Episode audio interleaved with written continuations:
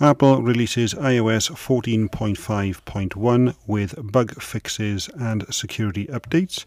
Prince Harry and Oprah Winfrey are working on a new show together. Epic takes on Apple in the new courtroom drama, and more on today's tech news.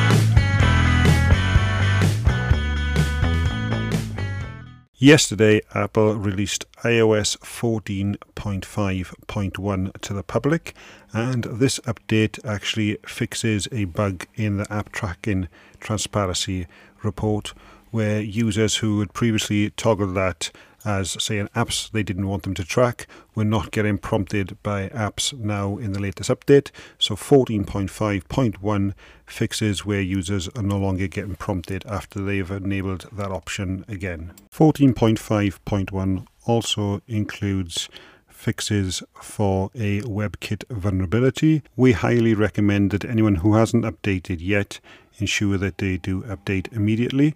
And Apple also released the update for the Apple Watch, macOS and iPadOS as well. A new series by Oprah Winfrey and Prince Harry will be coming to Apple TV. The series was announced in 2019 via the Duke's Instagram account.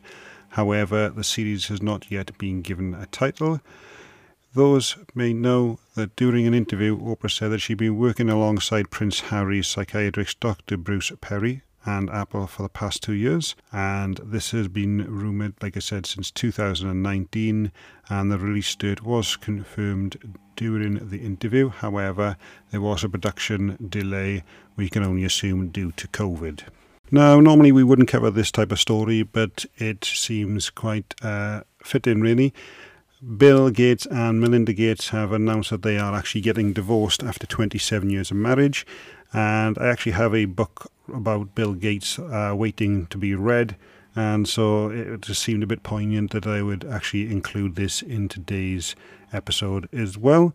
Unfortunately, it just goes to show that marriages do break down regardless of money. Yesterday, the Epic versus Apple battle commenced, and this is about 3 weeks long, so it will be interesting to see how this plays out. And yesterday was basically the opening statements from both companies on there, and obviously if you haven't been following this, Epic is trying to get Apple sued for monopolistic activities with regards to the App Store, and Apple is obviously fighting that and saying that Epic agreed to the rules and then decided purposely to break them, knowing that they would be kicked out, and just using this excuse to try and sue Apple. And so it will be interesting to see in the coming weeks how this actually plays out. Well, that's it for today, guys. I hope you've enjoyed this episode, and we will catch you on the next one.